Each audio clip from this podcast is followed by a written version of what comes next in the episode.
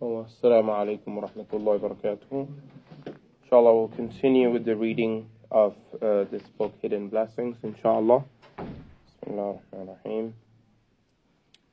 So, last time we left off over here, and the couplet of Khaja Aziz al-Hasan Majzoob, rahimahullah, who said, it's a poem in Urdu, so I'll read in Urdu first.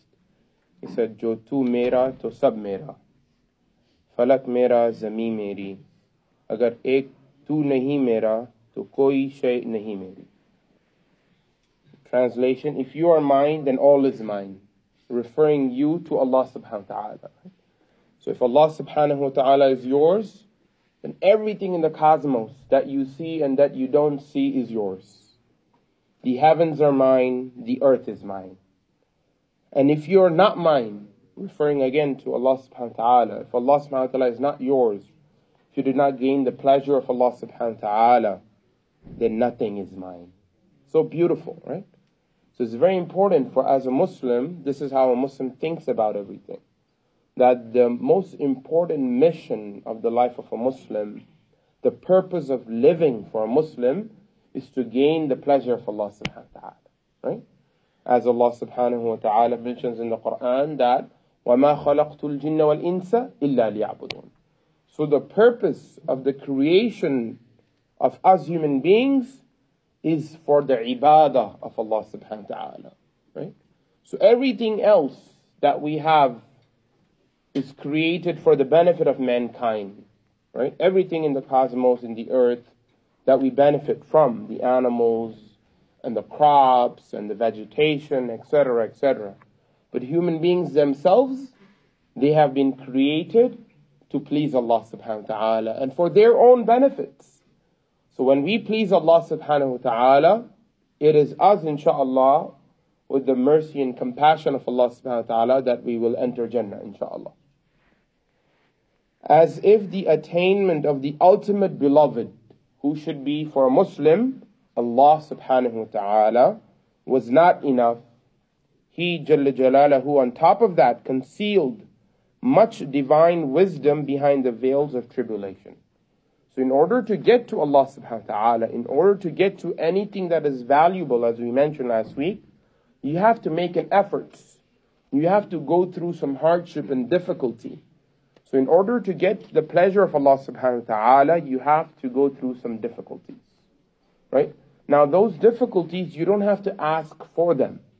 It is the part and parcel of being a human being. So the time, you know, and, and we know this, right? The moment a baby comes in this world, the moment baby comes in this world, for those of you who are parents, you can appreciate this even more, the baby needs to cry. That's the first thing. You enter this world, you start screaming. Where did I come? You know, you have to cry. So the inception, the beginning of the life of this world starts with us screaming and crying. That itself defines the rest of the life, right? And we gain composure and comfort in what? What happens next with the baby. What is that? Then you give adhan in the ears of the baby. Right? You give adhan in one ear and you give iqama in the other ear. Which leads to the next thing, telling us human beings as Muslims that your adhan and iqama is already done. Adhan and iqama is already done. So when iqama, right now we just had iqama. Between the iqama and salah, how, many, how, how much of a duration did we have? Barely a few fraction of a second. Right? A few seconds if we, if we might say. So that's the reality of the life of a human being, right? The most uncertain thing on the face of this earth is the life of a human being. There's no certainty to it, right? One moment you're here and the other moment you never know you will be here or not anymore, right? That's the reality. You know, we make fun of things made in China. Well, everything is made in China now. So, you know, as a joke, that, you know, they, they expire quickly or they, they, won't, they, you know, they wear out quickly. But even those things have some warranty, right? Some guarantee period. But the human being, there's no guarantee, right?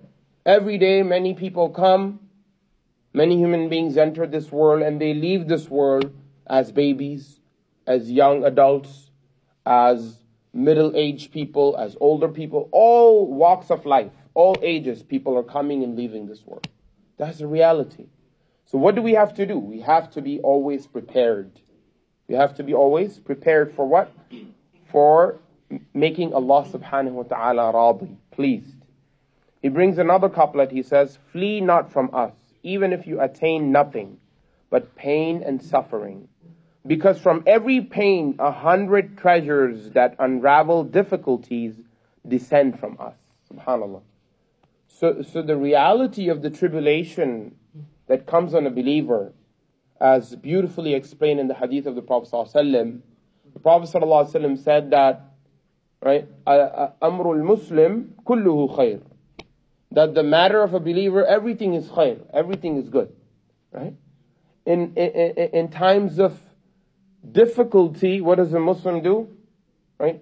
إِذَا أَصَابَهُ ضَرَّا, right? Difficulties, problems, tribulations, right? Tests come to a believer. Sabara. He's patient. He's patient with the qadr, with the destiny that Allah subhanahu wa ta'ala has destined for him or her, right? He's patient with what afflicts him. Again, as I mentioned before, a Muslim should never ask for difficulties. You never make dua, "Oh Allah, test me. Oh Allah, put me in difficulty." We should never do that because we're weak. خُلِقَ الْإِنسَانُ ضَعِيفًا. We have been created weak. But when difficulty comes upon us, then we don't complain. Then we are patient. Then we are forbearant, right? Then we show Allah subhanahu wa ta'ala that we are steadfast and we're not going to lose our, uh, you know, uh, footholding. We'll have a firm foot on the ground, inshaAllah, right? So that is what it means.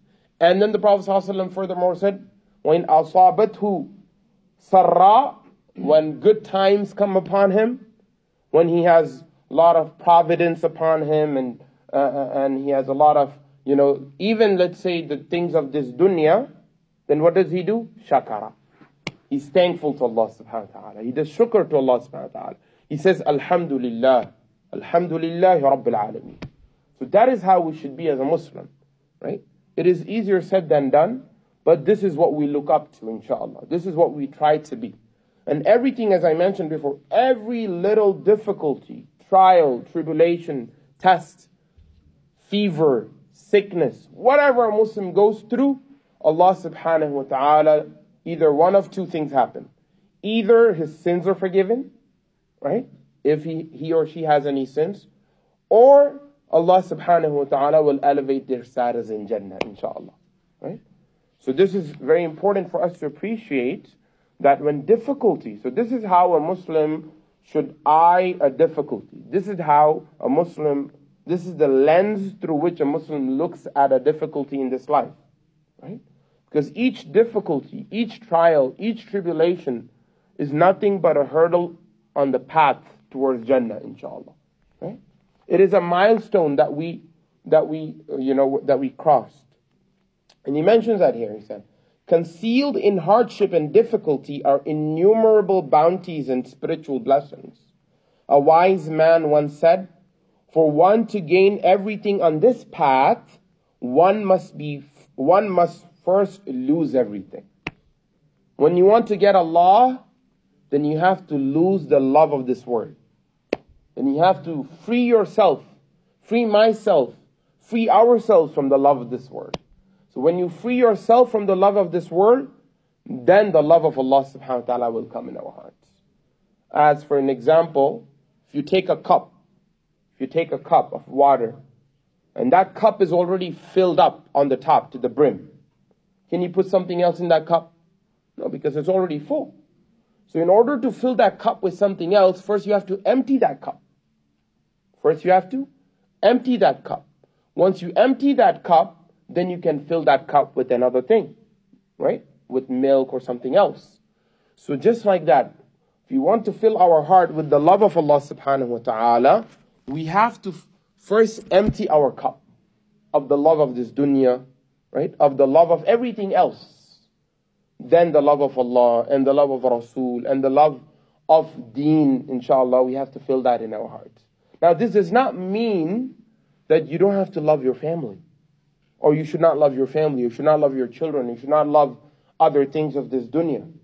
Of course you can. What it means is that as a Muslim, a Muslim always gives priority to Allah and His Rasul in his life. Right? What comes first? Allah and His Rasul, then everything else. First I'm a Muslim, then I'm a husband. First I'm a Muslim, then I'm a doctor or an engineer or a businessman or a, a, a, a, a husband or a father or a son. Everything else is afterwards. First is ita'atullah wa ita'atul Rasul. Right? So, so it, it, when you have to, even to the extent that Islam tells us, وَلَا تَقُلْ لَهُمَا أُفٍّ وَلَا تَنْهَرْهُمَا وَقُلْ لَهُمَا قَوْلًا كَرِيمًا. When it comes to parents, do not even say the, you know, the, the, the most, you know, uff. Uff is literally like an expression of, of like, you know, uh, and then you're like, oh man, like in English, oh, that. You don't even say that. Easier said than done. I'm, I'm myself guilty of not being able to do that. And may Allah give us all tawfiq to be like that and treat our parents like that and elders like that. But even then, when a parents command their children to do something against the will of Allah and His Rasul, so you don't obey your parents, right? You don't also be harsh to them, but at the same time, you don't go through with that, with that command. So that is, this is what it means. The ultimate, the most ultimate thing for a Muslim is that what? The love of Allah. And I'll finish with this. Therefore, it is necessary condition for the spiritual path, for the path of purity, that one must patiently tolerate the hardships and tribulations that come with it. Right? May Allah subhanahu wa ta'ala give us tawfiq and ability. May Allah subhanahu wa ta'ala give us tawfiq to practice on the words that have been said and read. May Allah subhanahu wa ta'ala give us tawfiq to become Uh, obedient slaves of Allah and His Rasul sallallahu alaihi wasallam, and Allah subhanahu wa ta'ala give us tawfiq to be kind and compassionate to our parents and elders. May Allah subhanahu wa ta'ala give us the highest place in Jannatul Firdausul al-A'la and give us the ability to do those actions which will lead us to Jannatul Firdausul al-A'la, inshaAllah. Wa akhiru da'wana alhamdulillah rabbil alameen. Jazakallah khairan.